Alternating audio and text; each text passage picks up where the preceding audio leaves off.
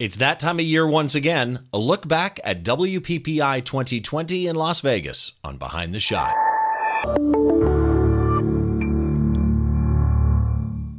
Hi, once again. Welcome to Behind the Shot. I'm Steve Brazill. Thanks so much for joining me. And this time around, I'm going to do what I do every year after WPPI. The first episode right after the conference, I take a look back at how WPPI was, what I thought of it, and talk about some of the interviews that I did. And here's where I'm going to start. This was hands down the best WPPI I have been to in years and years and years. For me, it's all about the social game, and I was able to go around and meet some new friends and talk to some old friends and meet some people that are kind of both. For example, I've known Sharky James of the Petapixel podcast for a number of years, but we've never met in person. Same thing with Skip Cohen. I've known Skip Cohen for a while of Skip Cohen University. He's also, along with Shamira Young, the host of a couple of different podcasts on the Photo Focus Network. And uh, finally got to meet Skip in person. Skip introduced me to people like Aaron Holmstead, who is an amazing uh, photographer for fashion and fine art type stuff and uh, I was able to meet her. She also does stuff for Photo Focus. Levi Sim of Photo Focus, I was able to run into. So basically, meeting these people, that was a lot of fun. I also did a number of interviews, and I'm going to start there with Platypod and Platyball. Larry T, Dr. T of, of Platypod, the inventor of Platypod and Platyball. I've spoken with Larry before, and I've known Larry for now a, probably a couple of years. He was a guest on Behind the Shot. We had a beautiful guitar photograph that he did. And I went by because they have the new Platyball out. The Kickstarter is going at the time of this release when you see this. But at the date this show is released, there's only three days left in the Kickstarter. So go back the Kickstarter. Trust me, you're going to be happy with it. If you don't make it in time, I still highly recommend this product. Watch the interview during the show and uh, the interview, and you'll understand what I mean. I also did a number of what I'll call man on the street interviews where I just asked somebody, hey, would you tell me what you think of WPPI? I'll kind of intersperse those throughout this show. And then Canon, Canon was extremely generous with people with me this year. So I kept going back to the Canon booth and I interviewed two Canon Explorers of Light, uh, somebody else from Canon, and then also wedding photographers Bob and Don Davis. So I'm going to start there. We're going to head to the Canon booth for an interview I did with somebody that I think is hands down one of the best photography educators out there today. So I'm excited about this one. I'm still here at WPPI, and I'm going to be at the Canon booth for a while because I've got a number of people I want to talk to about some of the new gear that's out. And the young lady standing next to me, I own three of her Creative Live videos. Uh, Crappy Light video, yes. Posing 101, I could go on and on. Uh, this is Lindsay Adler. How are you? I'm wonderful, thank you. It is so nice for you to come over and talk to Behind the Shot. There's so much I want to talk to you about as a Canon Explorer of Light. Yes. What's your go-to body right now? Uh, okay, so I have a kind of cheat question, uh, cheat answer. Right now, it's the EOS R and the 5D Mark IV. Man, I love the face and eye tracking. So every time I go outside with the EOS R, like that's my go-to camera. With her go to body being the EOS R, partially because of the face and eye tracking, I was kind of curious about how she paired lenses with that EOS R. Let's check it out. So, um, when you're using the R, yeah. do you have a preferred lens? Um, okay, so I bought about four or five lenses. For the most part, I'm shooting with a 24 to 105 because if you watch me shoot, I'm like running all over the place. But isn't it a great range? It's a, that's why I love it because I can get the wide shot at the full length of the model posing, then pop in for a decent tight headshot, and it doesn't slow me down. Uh, it's still sharp and beautiful. That being said, when I want to pop in, then I'll grab the 85 because it's drool-worthy, sharp and gorgeous. But right. 24 well, to 105 is the go-to. The 24 to 105 is that, uh, even on the R, it's an f4, yes, right? Yep. So when you go with that 85, the background goes just, it's butter like liquid, it's delicious. If somebody out there is looking at an EOS R versus a standard DSLR, sure what is it about the mirrorless that gets people hooked? Because I know yeah. three or four that are literally hooked on it. Okay, I mean, I think the biggest thing I would say is speed. It makes me faster at my job.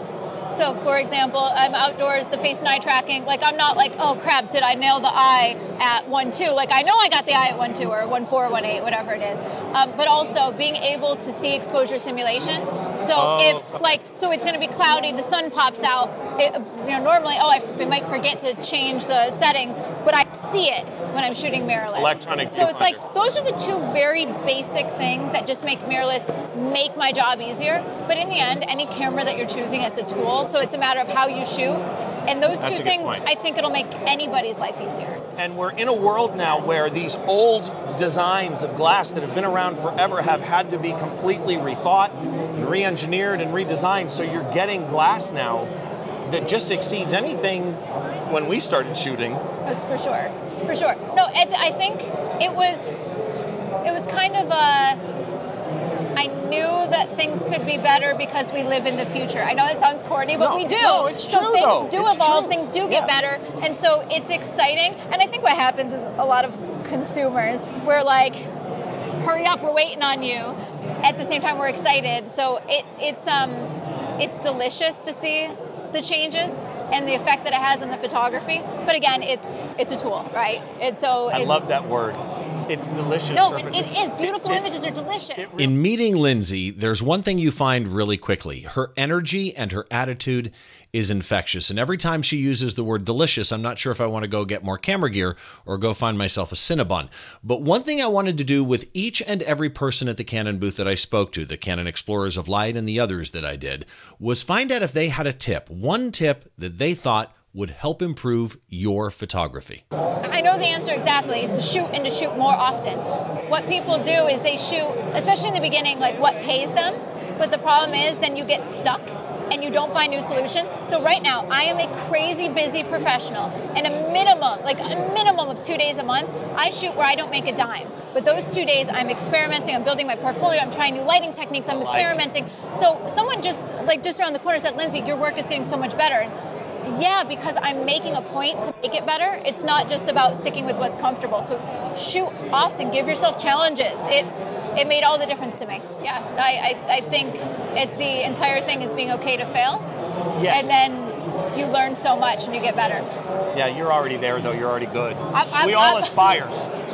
Wasn't always, but Well. I take I'll take the compliment. There you go. For you, looking at somebody that had never been to WPPI that is a photographer, what's the reason they should come? I think the reason you should come is because you don't know what you don't know, and when you get here, you are just bombarded with tons of information, and then you can figure out what you're passionate about, what you want to learn more about. Um, I also think there's so much information available online, but I know how many classes and things I've purchased and I just never get to. But you're here, you're now, you're learning, you're engaging. Like, gonna go it's, sit in It's one. now, yeah. And then of course the people, like. I, I, I mean, I just hugged one of my best friends who I only see at events like this, and so it's it's like coming home. It's the social thing. That's what I Yeah. love. I'm running into people I hadn't seen forever. So again, Yeah. I appreciate your time so much. I No know you just got off stage. Yeah. Lindsay Adler, let me just tell you right up front, and I mentioned at the beginning that I've got three of her classes. If you don't go to Creative Live and check them out, you're missing out because her content is really honestly that good. Uh, let's head around WPPI, see what else we can find. Bye, guys. As I mentioned, one of the things I wanted to do this year at WPPI was some quote unquote man on the street interview. See what real average people attending the conference thought of the show. Here's the first one. All right, so we're here at WPPI, and I'm stopping random people, and this is Uh, Jaden. Jaden, nice to meet you, Nice buddy. meet you. Appreciate it. So, for me, WPPI is a social thing. For other people, WPPI is going to the classes, going to the workshops, the paid things, the, the photo walks, or watching people here on the expo floor. You told me off camera this is your second WPPI. I'm curious what you think of WPPI this year. Uh, well, this year I find it um, it's a lot. They have a lot less things than last year, but I do uh, I do like it's a lot or more spacious. So things like last year, I know one thing I am disappointed is last year they in the center they had this full um, photo session. Yep. So you can like borrow gear and then do um, ph- photos and models and things like that, and it's all free. You just borrow it and then t- try to get some awesome shots. Um, I do I do think they took that out and then they expanded it to make more room for walkways. It does seem to me like there's a few less vendors too. Like Yeah. it's a little bit smaller, not a lot smaller. Did you sit in any classes? Uh, yes, I took a few on uh, Monday and Tuesday. Any that stuck out that you think the instructor needs? You got to say, hey, this guy was great or this girl was great, Um, I took um, or these people were horrible. Either one. uh, it was Jen, uh, Jen Rozenbaum. She Okay. was really really good uh, posing class. Very she she got through a lot of key points. Uh, her class was really real well. Okay. Perfect. Jaden, I appreciate it, man. All right. Enjoy WPPI 2020. And now, one of the things I was looking most forward to at WPPI, let me give you some background.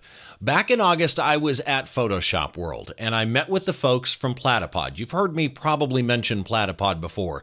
I think it's one of the best engineered photography products on the market. If you haven't checked it out, make sure that you go to platypod.com. URL right here, and uh, that will give you all the information on it. I'm not sponsored by Platypod. Let me make that clear. This is not a paid ad.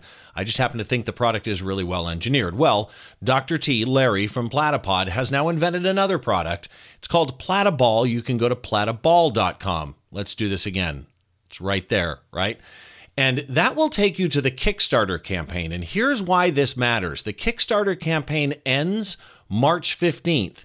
That's three days after this video goes live, so you're running out of time. If you're watching this video, check your calendar, head to the Kickstarter campaign. Again, platyball.com will take you right to the Kickstarter campaign, and you can get in on it at the discount. Otherwise, you're going to have to buy it after the fact if you want one. And let me just say this I don't want to spoil the interview, but as photography products go, this completely changes the way that you will think about a tripod head or what most people think of as a ball head. All right, so last time I was at WPPI, I had the pleasure of speaking with this gentleman because you've heard me say it on the show before. I absolutely love Platypod products. If you're not familiar with the Platypod itself, either the large one or the small one, you got to check them out. It's literally one of the best engineered products I've seen. But wanted to stop by and talk to Dr. T, Larry from uh, Platypod again, about this. So first of all, Larry, how are you? Okay, nice of you to come by, and uh, we'll talk about our products a little You've bit. got some. You've got such amazing stuff. You and I have had Thank you, this Steve. conversation privately.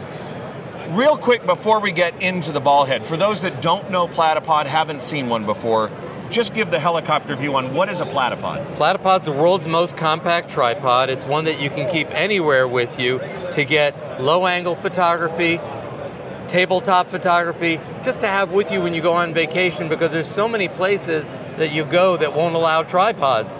This is a great way to avoid the tripod police. And our platypods will handle any tripod head that you can put on this. Plus, there's a special tripod that you're going to want to hear about. Yeah, that's the thing. And by the way, these are actually one of the coolest things when you buy it. Play with those because they're really, honestly, really neat. Little so, spikes for rock the- and concrete. for rock and concrete, but for leveling it, all kinds of stuff. So now let's talk about the, the elephant in the room. There is a Kickstarter going on for the platypod ball head called the Platyball. And I had the privilege, because of you, back at Photoshop World 2019 to play with a prototype of this. And I've got to say, I don't know why this wasn't invented before. This is a one handed ball head. Instead of holding your camera while turning a knob so your camera does, this is one handed. Show us the ball head and explain it to us. All right, so first let's mount the ball head on. We've got a steel reinforced hole in here, which by the way, our base is carabiner friendly. You can see I've got a platyball on here. Oh, I was with- wondering on a why the holes. Okay. That's why we've got the holes. Everything, everything that we do is is carabiner friendly. So it's it's great for hikers and mountain climbers and all that. So first to mount it on, very very simple, and you can tighten it on there real nicely. Then what we've done is we've gotten rid of all the knobs. You're no longer going to be fumbling for, for knobs over here because all the controls are right where your hands are going to fall. And you can't see it from the camera, but there's even a control under his thumb. I- I'll get I'll get around to that in, in one second. One second. So, to unlock it, you pump our bottom button, you unlock. You pump the top button, it locks. And when you feel the tension in your fingers is getting nice and tight, you're ready to take your camera, mount your camera. Any Arca compatible plate will work with the Platyball. You just slip that on top. You twist our little collar on here, and you're ready to shoot. If you untwist it like that, and we have a little safety on there to prevent it from untwisting accidentally, you'll be able to remove your camera. I'll keep that off just so you can see the functions very, very easily. To unlock the panning, your thumb will fall on this little wheel here. You pull it back a little bit, half an inch or so, and you can fluid pan very nice and just smoothly.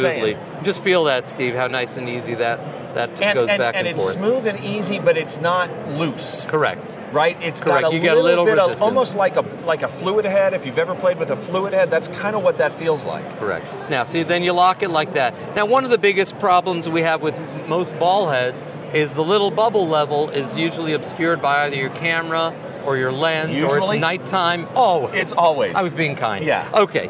Now what we've done is we have what's going to be a new patented design with the world's first electronic leveling system. And to use this very, very simply, just going to unlock this again, is you just want to use it like an artificial horizon. And when you get all four arrows in the center leveled, you are leveled and ready to shoot, just like that. So it's kind of like Okay. what you would see on the back of an LCD screen of a camera when you pull a level up, but the advantage is if you're doing live view, a lot of times you have to leave that to go bring up the level. And here, everything while your camera is mounted one handed can see the level as you do it. It's Plus, if you're in the corner of a room, like many of our architectural photographers will put this on a shelf, your camera is facing this way. With many cameras, you can't see the monitor in the back Right, anymore. right. Mine just folds like this, the very most. Okay, that's on a Nikon D850, so you can't see that. But now you'll be able to level from the front uh, in in this way very well. Now, for those who feel that they don't need that, we have a second model. Okay. Called the Plat. This is called the Platyball Elite. This one's called the Platyball Ergo. The only difference being this one doesn't have the electronic leveling. Otherwise, all the controls are the same. It's a one ounce weight difference. This is one pound five ounces. This is one pound six ounces. The function, all the mechanical functions are completely independent of the electronics. So if for any reason your battery goes out, everything here is modular. So the electron, the mechanical portion is completely independent. It'll still function perfectly. this. Is, so you see what I'm saying? I don't know why this wasn't invented before, but this is why Larry exists. First the platyball, first the platypod in two sizes, and now the platyball. And once that camera's on there again, it's tight. I can put it to where I can put this at an angle I want. If you don't want level, don't go level, right? You can put tension on it and not worry about your camera falling. Correct. And then very easily, you can just loosen it, put it where you want loose, tighten it again, all one-handed, no knobs. Right. And once once we're ready for full production, we're going to re- have this rated to 22 pounds capacity. And what that means is we're going to test this. We're going to actually hang about 35 pounds off of this sideways. Come back five hours later, and it's going to be right where you started when we're when we're done. So, So- it'll be a heavy duty unit. That's the platyball. Uh, Kickstarter, where can they go?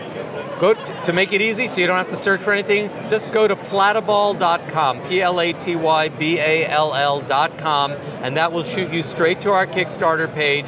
That's available till March 15th. After that, the price on this goes up $75 more uh, on March uh, 16th. And so, and seriously, this is not a paid ad. I'm walking around here. I know Larry. I like Larry, and I love his products.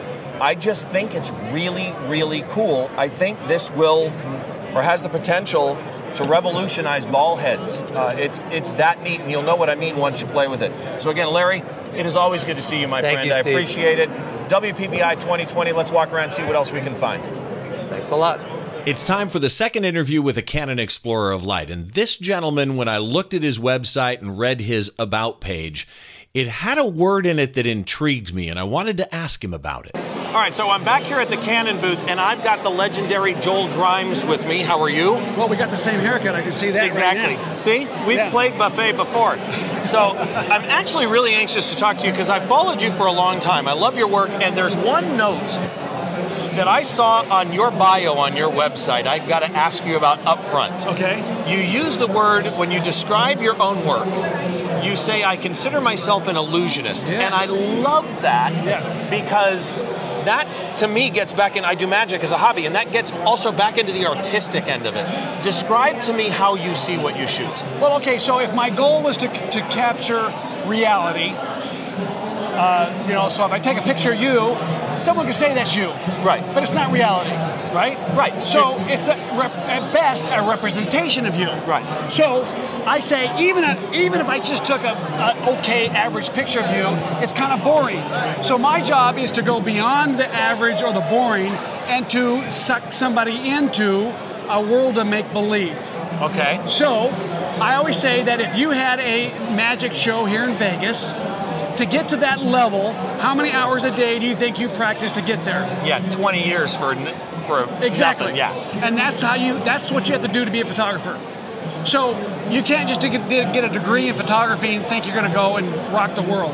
Right. You got to practice your whole life.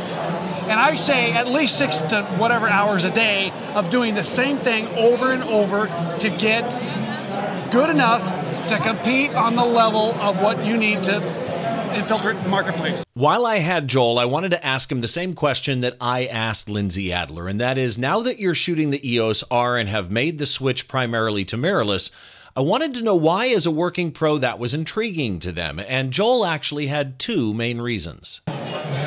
So the two reasons are one is the, uh, the optics. Okay, the optics are off the charts. So I'm an optic It's lenses that have been designed by modern tools in the modern age. and because they don't have to worry about a mirror, they, it's it's a uh, optical engineer's dream to create a lens for a mirrorless camera.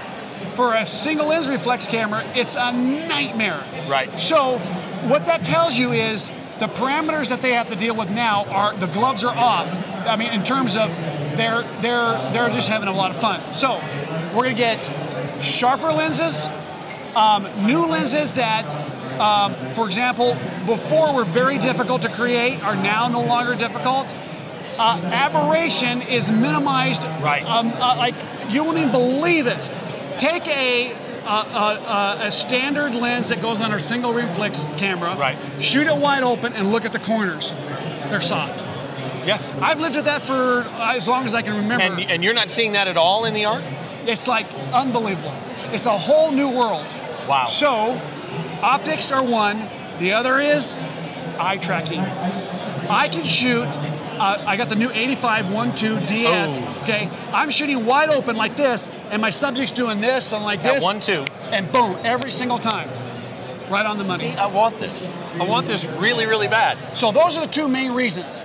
When you're looking at the lens line that you do use, if you were stuck with one lens and one lens only to do everything that you would do, what would it be? That's a tough one. Um, my wife would love to have you, you know, hear that because I keep adding new lenses. Honey, we can sell them. Yeah. Um, well, so for general portraits, I'm always using the 24 to 72 8. okay. They had the 24 to 105 f4, which was a absolutely beautiful lens, our lens. Oh yeah, it and was it's a great intro lens. range. I love the 24 to 105 It's just F4. on range. It's F4. That's the thing. But it's sharp as can be.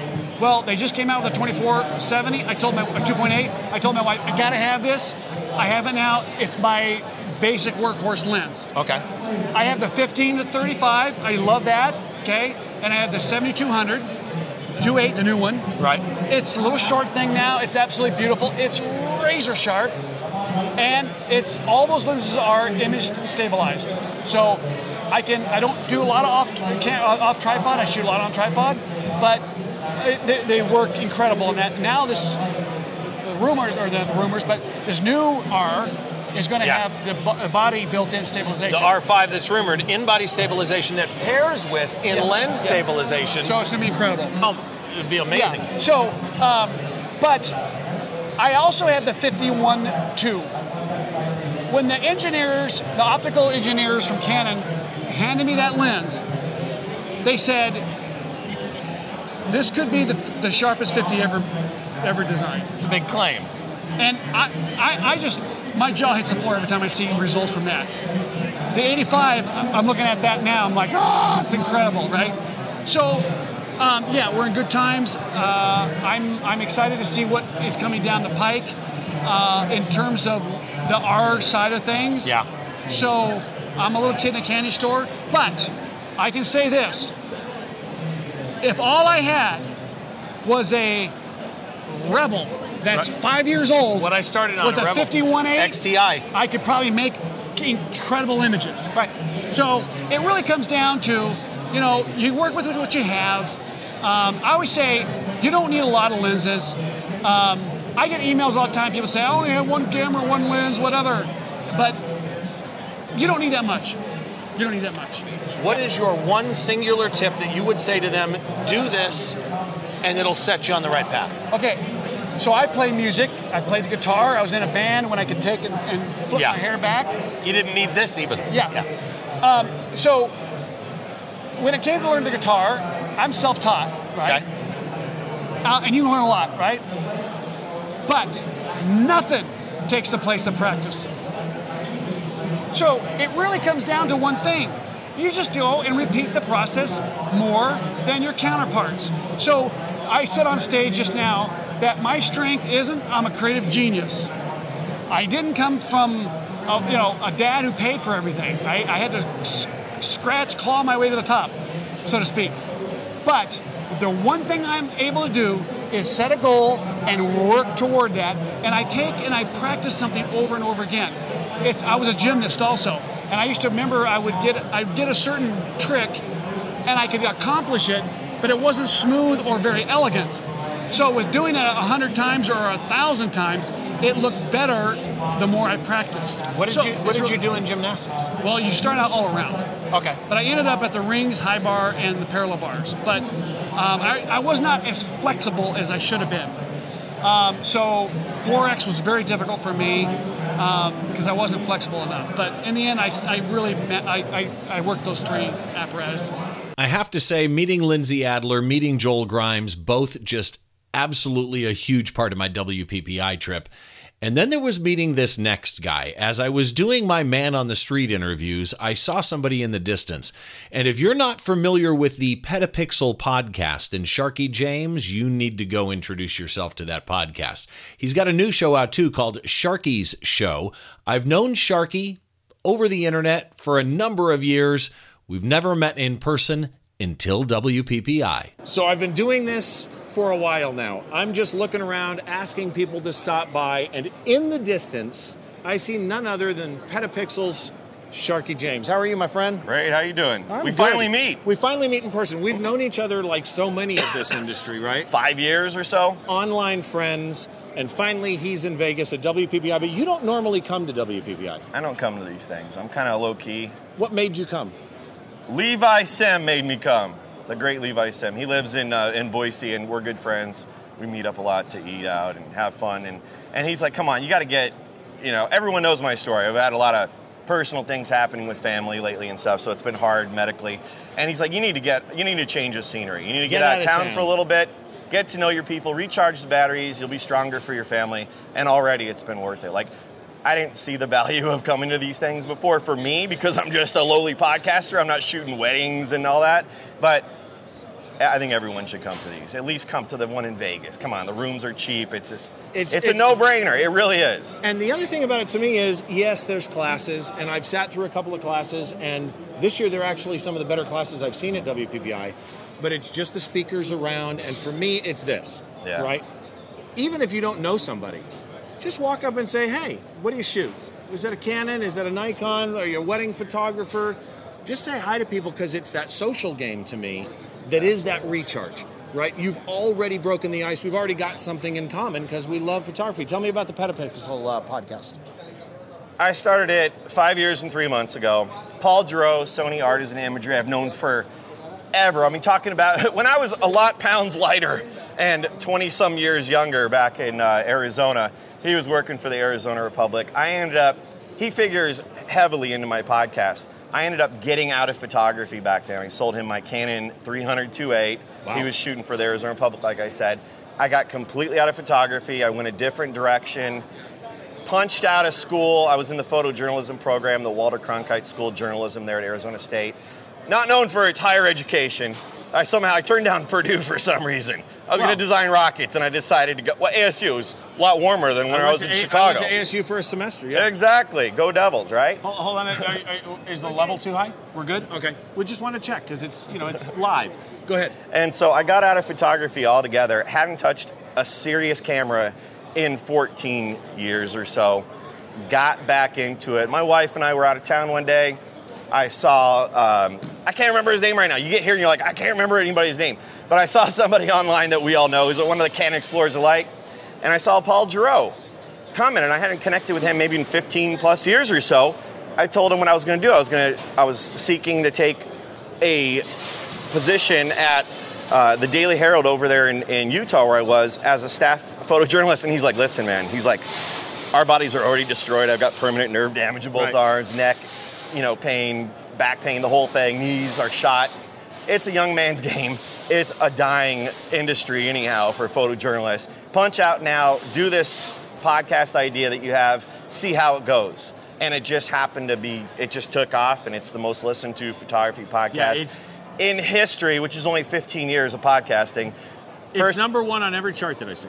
It, it is, and it, it I, I, yeah, that's because of the listeners. You know, I mean, if they, if they weren't listening, I wouldn't have a show, right? So it was the first on Spotify and Pandora and all those kind of things, and that of course helped. But it's the listeners telling It's like others. a giant Velcro wall over It here. is. It sounds like it's hilarious. It's great. I want to like you know like put a Velcro suit on, jump against it, and then you can get me down. So tell them really quick, what do you do on the Petapixel podcast? What so that they know to go what they're going to get when they So a lot of shows are what I call like two guys in the basement kind of shows. You can, you do one of those kind of shows, but you do it very well. You know, interview kind of shows, right? And I did one with Brian Matiash for a while. We had a lot of fun. There was the No Name Photo Show. Um, mine's fast paced. It's scripted. It's news based. You know, I was a journalist, right? It's my personality, and somehow it just works. So combined, I've done 374 episodes that I've written, recorded, edited, etc. And it's just it's craziness. where can So- they get it? petapixel.com slash podcast. Wherever you listen to podcasts, I don't care where, just listen. Just type in Petapixel, P E T A P I X E L. You'll see the cartoon version of me, sans facial hair. Go ahead and check Subscribe, it out. I think you'll check enjoy it out. And Sharky, dude, Thank it is so, so, much, nice brother. to meet it's you finally in person. come to WPPI and these things. You meet people that you know online, and it's great. It helps strengthen your relationships. Really, what it's all about. And a lot of people are finding that missing piece here that's propelling them in their businesses and yeah, stuff. I've sometimes heard it's so just a many little spark, a little Just- reinvigoration type thing. All it takes is one little tip from somebody, and it's like, I hadn't thought of that before. Come on in, And Canon people. Thank you very much. Kevin from Canon. We got Scott from Canon. They don't have mics. That's okay. They can There talk loudly. Say hi, Kevin. Hi. Say hi, Scott. Hi, Scott. He says hi, Scott. He actually said hi, Scott. Anyway, behind the shot, WPPI, Sharky James. Let's go see what else we find. Check it out. Thanks, brother. Sharky, it was so wonderful to finally meet you live and in person. I hope you enjoyed WPPI. More importantly, I hope you had a wonderful, safe flight home and that the family is doing great. Next up on the interview side of this show, I went back to the Canon booth, and this next couple was both on stage at the Canon booth doing their own presentation, as well as being part of a panel. It's wedding photographers Bob and Dawn Davis. So I'm back here at the Canon booth, and I've got with me Bob and Dawn Davis. How are you guys doing? You're doing great. You guys were just up on the stage a little while ago today. This is day two, three, whatever it is of WPPI. Seven. And I wanted to talk to you because as new gear comes out, one of the things I'm really excited about this year are some of the things that Canon has been doing. We've got the new 1DX Mark III, we've got the Canon R, and we have the announcement that I am just so excited about the R5 that they won't let me touch. So you shoot both the 1DX Mark III and the R. and the EOS R. Well, it's so new, the 1DX Mark III. So previously I was habitually 1DX Mark II and the EOS R. But I'm telling you, the 1DX Mark III can have its own designation. It's really more Really? than just an iteration upgrade. Really, it's, it's that big of a jump to you? I believe so, uh, because they took what they learned for the R with face and head and eye detection. They Right. put this deep learning in. They've dramatically improved the autofocus and low light capability. So routinely with the 1DX Mark II, if we're at a wedding and event, low light, I would go to one shot because it slows the focus down in lower light Okay. for precision focusing. So Canon's invited me in to really push this camera hard and try it out. I'm now pretty much exclusively using it in AI servo in the ITR where it's selecting Really? the array of focus points as long as I choose the activation point. Right, and then it goes from there to track. The other thing is, I'm curious as a wedding shooter, and mostly Bob is the photographer, and you're more the business side. Mm-hmm. it. Business designer, So I'm curious when you're shooting weddings, what's what's your average ISO? Well, ISO these days is kind of irrelevant, but I will say because we light a lot, we use speed lights and off-camera Okay. flash. They're a great tool where it allows me to add that sparkle. I'm never really above 2000 ISO, so I hover between 800 and maybe 2500. And the only reason I might change the ISO to go higher is the amount of ambient light I want to draw in. So that too will allow me to use all the light or negate the light. Right, right. To to really focus on the flash or to more of a fill flash type thing. Let's go to the business side of things. From a one of the things I always see with wedding photographers, so many wedding photographers come into this industry and fail or struggle, let's put it that way. And I think a lot of it is people, whatever the business industry is, people tend to open a business for, for services or products that they know, but they aren't business people. What's the biggest mistake that you see wedding photographer businesses make? Trying to compare themselves to other photographers, trying to compete with other photographers. I think once you grasp that it's an emotional industry that we work in, especially weddings. Right, right. Every every decision that Especially a bride makes, every decision a bride makes, every decision a bride mother of the bride makes is based on emotion. And so the only thing that you have different between the other photographer down the street is you. So if you can That's build a a, really relationship or a connection Yeah. with that bride, and you're just a little bit more money, and they you had an hour long meeting and they you fell in love with each other, chances are they're going to pick you because they trust you. You're not just a name, you're not just a number anymore, you know? It's not. It's not. The website is the the business card, but the conversation is really. It's all about relationships. And yeah. one of my pet peeves actually is good communication is actually hard. Is actually easier than than bad communication. Sure. But so many people are bad You know, at communication think- in business. I think what's most important is when you're communicating, you're communicating the real you, not the one you think your clients want to see or hear. Because like attracts like, and if you want to work with people that are like minded, you have to be who you are authentically. And for you as the photographer side of things, that's the same thing. Communication It with that client. huge. When when do you, as you're shooting with people, when do you go choose the R, the EOS R, over the 1DX Mark III? Well, they're great tools, and just think of it as that. So the 1DX Mark III, while it's a great camera, it's still a digital SLR. There are times where I want to be subtle. I, excuse me, I don't want to have off-camera flash. It may be a sensitive moment. I love that we can now have true silent mode, but then I love also photographing wide open at times, large apertures, like the 28 to 70 aperture too.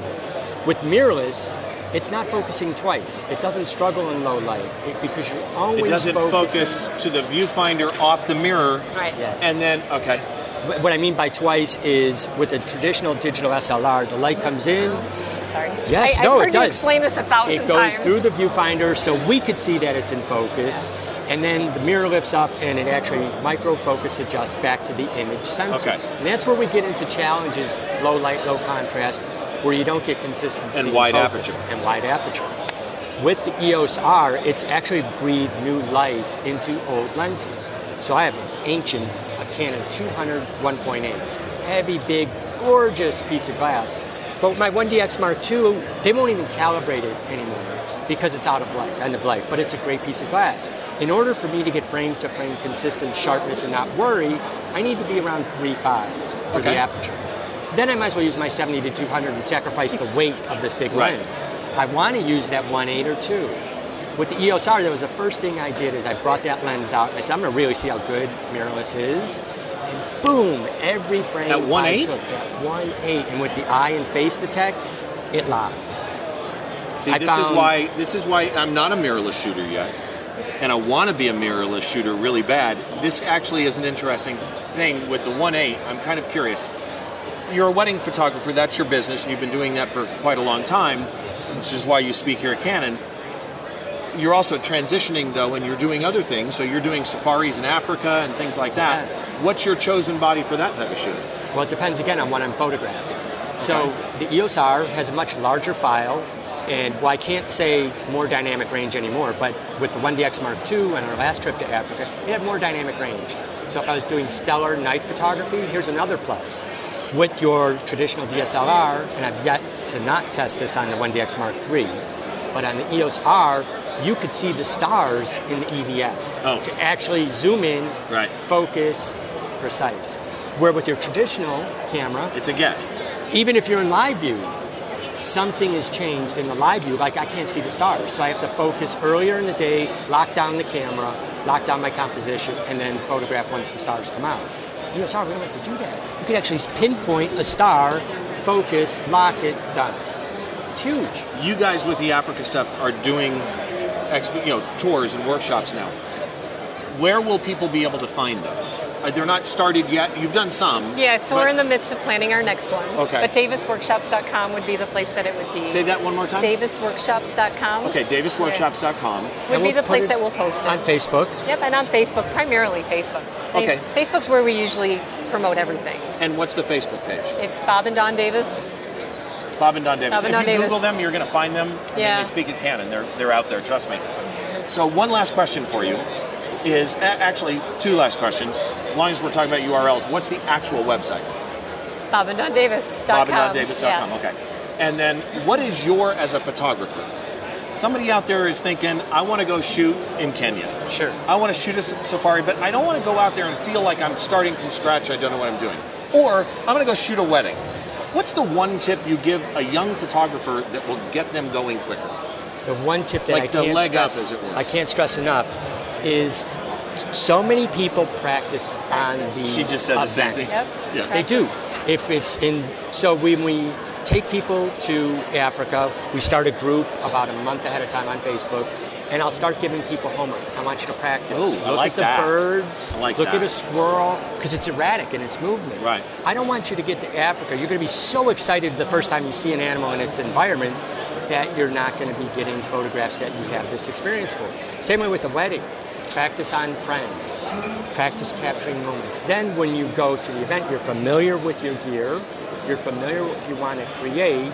And then the gear gets out of the way and allows that vision to come through. We'll get we'll get people that come to our workshop and then not practice, get to a wedding and call him have. during the wedding Not and say. I can't get the triangle of lights and he's like, did you practice? No, I put it away. You're missing the moments. Put it away, get home, practice, call me tomorrow. Right. You yeah. know? So practice, practice, practice. There's an old saying: it takes ten thousand hours to perfect something. So go find ten thousand hours and perfect. I still craft. practice. Every Got to be green and growing.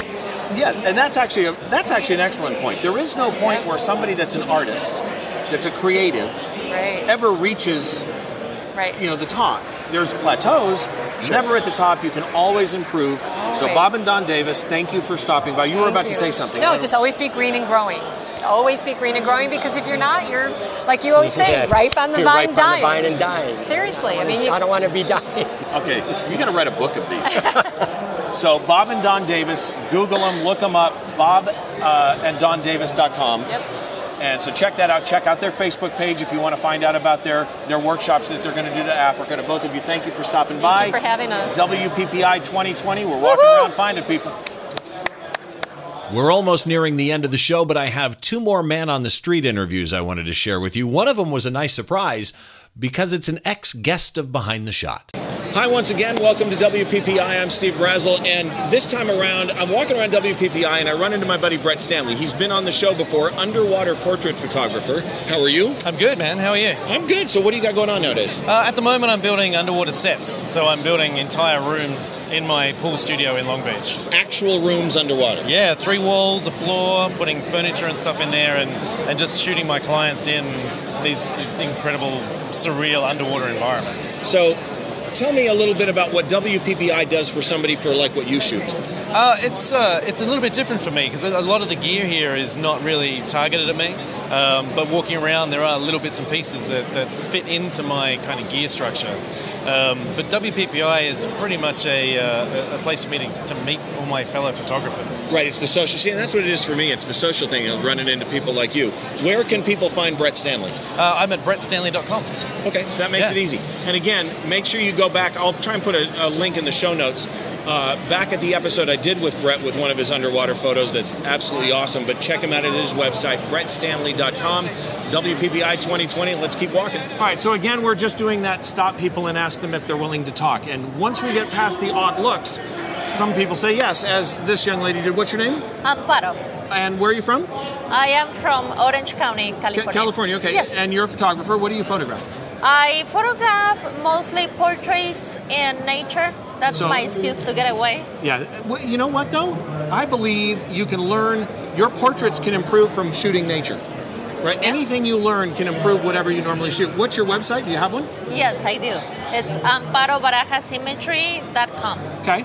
And what I really want to know is I'm always curious. I've been to WPPI so many years, and some years it's bigger, and some years it seems to be smaller, and some years people like the classes, and some years people don't. I'm kind of curious what you think of WPPI this year, and is it your first time?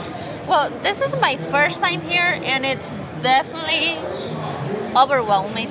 It, there's a lot to see. There's. Um, I wish I came here with more time. It was a very last minute trip. Um, Have you sat through any of the classes? no, I just walked around Wa- the. walked around, and then Yes. the, the expo floor here. Yes, I especially with um, like uh, the booths that have like printing uh, materials. Right. Yes. So I what I think I visited all the booths that has the different albums and see what kind of products they they have so that I can um, be more informed. Has it left an impression on you that you would come back again? Oh yes, definitely. So overall, you're happy with it. Yes, I'm very satisfied. Um, it opened a whole other world Oh, yeah. that I didn't know was out there. And some of my favorite thing is just walking around the X. I've spent WPPIs not in any classes, other than maybe sitting in one to see how it is. Uh-huh. Mainly just walking around the expo floor because every booth, every major company, Canon, Nikon, whatever, Yes. they all have speakers. And some of those speakers that speak for, you know, 40 minutes instead of an hour and a half class, Yes. it's amazing content. I mean, you can. Peter Hurley's doing a headshot session behind us here, which is amazing. Um, we've had t- Lindsay Adler was doing a posing thing yesterday. Okay. So there's just great stuff around here. But anyway, I'm glad that you came to WPPI. I'm glad that you are, are enjoying it. One more time, give your uh, address, your your website. It's www.amparobarajasimagery.com. Okay. And for those that don't speak Spanish well, you want to spell it? Ooh, yes. It's It's long. yeah, it's very long. So oh, there we go. We got it on the name here. Yeah. So So basically, it's my name, imagery.com. Okay, Yes. perfect. Yes. Look her up. Give her some love for stopping by. Behind the shot, WPPI 2020. Thanks for stopping by. We're going to keep walking around and see what we find. Okay. Thank well, thank you. We have time for one more interview before we close out the show. As I was chatting earlier with Lindsay and Joel and Bob and Dawn, we mostly discussed the EOS R and the new 1DX Mark III. Little bit about their most recent announcement from Canon. So I thought, why not head back, talk to my buddy Drew at Canon, get a little bit more technical detail on the R, the 1DX Mark III, and yes, the new Canon R5 announcement. So I've done a number of interviews here at the Canon booth with a number of Canon explorers of light and people that have been up on the stage here at Canon sharing their knowledge and sharing the, the educational skills that they have. But I wanted to come back to Canon one more time to speak with my friend Drew McCallum. I've spoken with Drew before. We talked, we uh, I think it was when the EOS M5 or something came out. Oh wow, it was. I mean, it was a while ago. It was a number of years ago. And Canon, as you've seen through the interviews, Canon's got a number of new bodies out and some announcements that they've made. And I want to talk about those with somebody who really knows the product. First of all, how are you? I'm great. Thanks for having me on. Uh, welcome to WPPI. Welcome to Vegas. This is the camera that I want so bad. And that's something I need to ask about. So, this is a 1DX Mark III from Canon. Right. When somebody is looking at Canon gear, like I shoot a 5D Mark IV, I shoot a 5D Mark III. Right. When somebody's looking at a body like this, what's what is the demographic you're going at?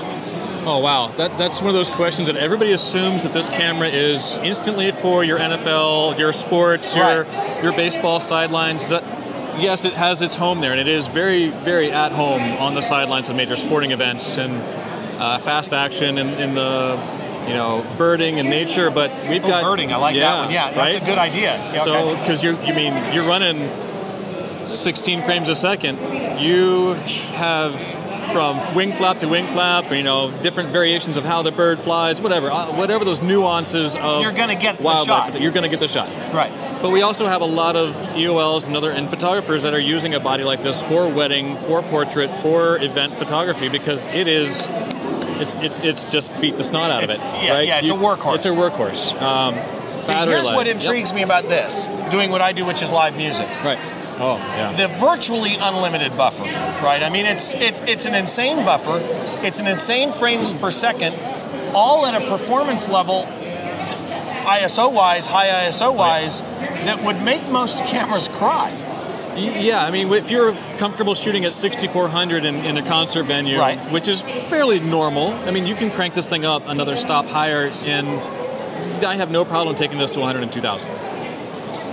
Wait a minute. Say that again. 102,000. And you'd be comfortable shooting I'd be that. comfortable shooting it. Now, it depends on your publication, where you're going, what you're Right. doing. 12.8, not a problem whatsoever.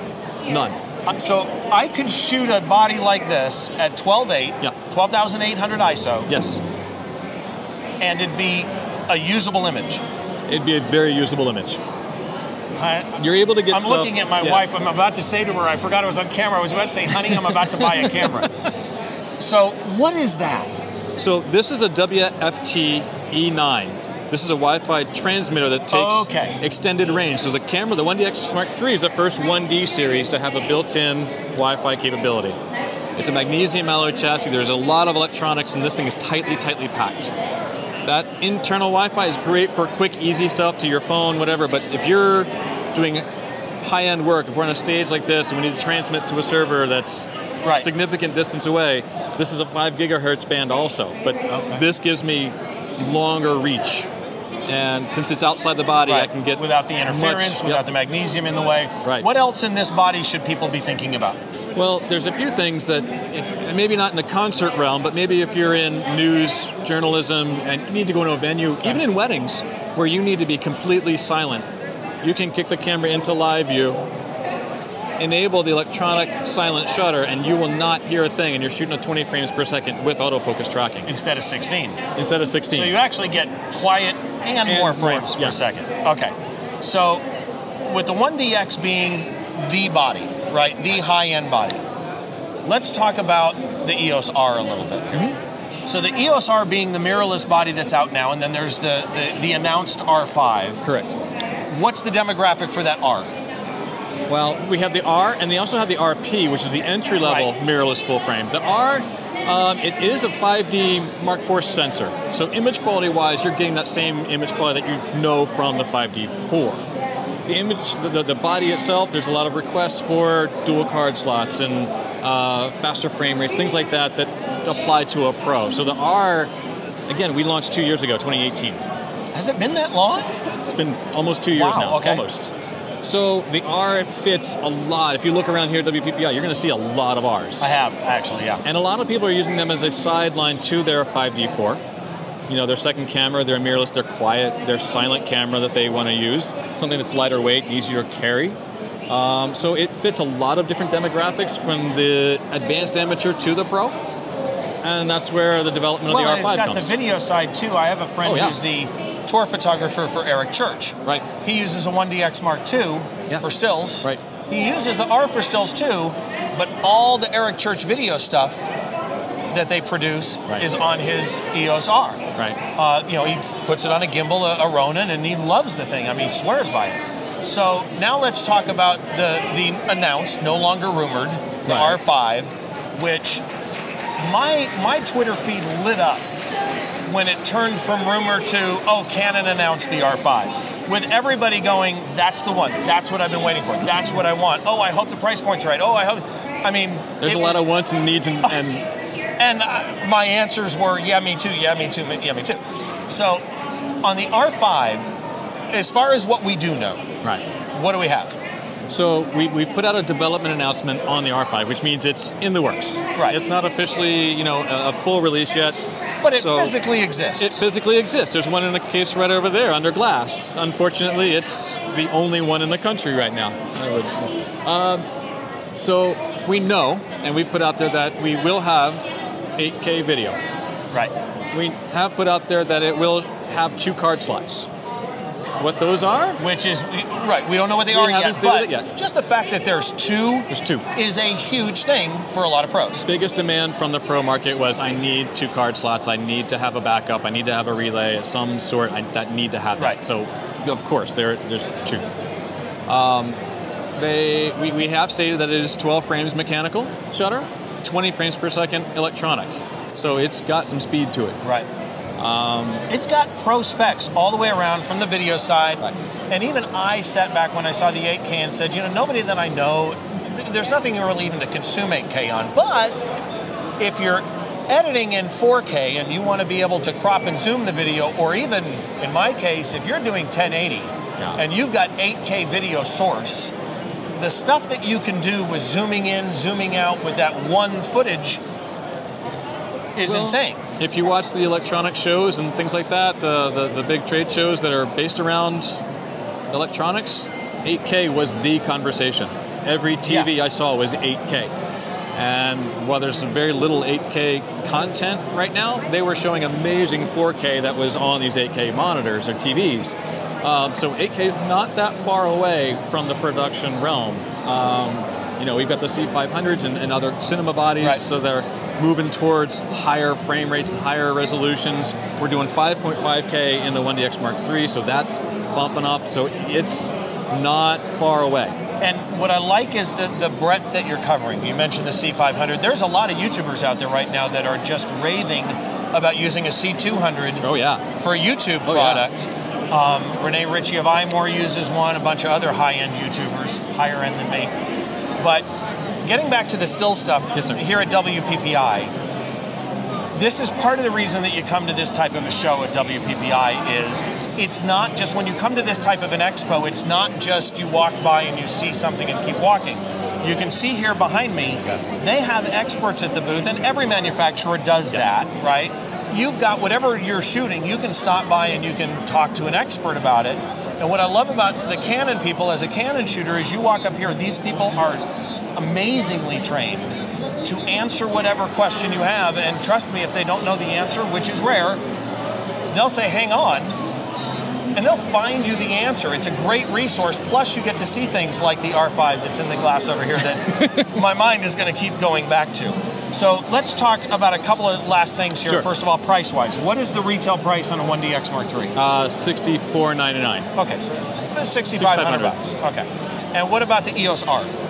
EOS R, there's uh, several promos going on right now, so I would actually have to look that one up because that's been changing quite a bit I've right now. seen it low, It's a I- great deal right now. Yeah, I've there's seen a lot of promos. It, yeah, it, it's. I think I've seen it like 17.99 if I'm not mistaken.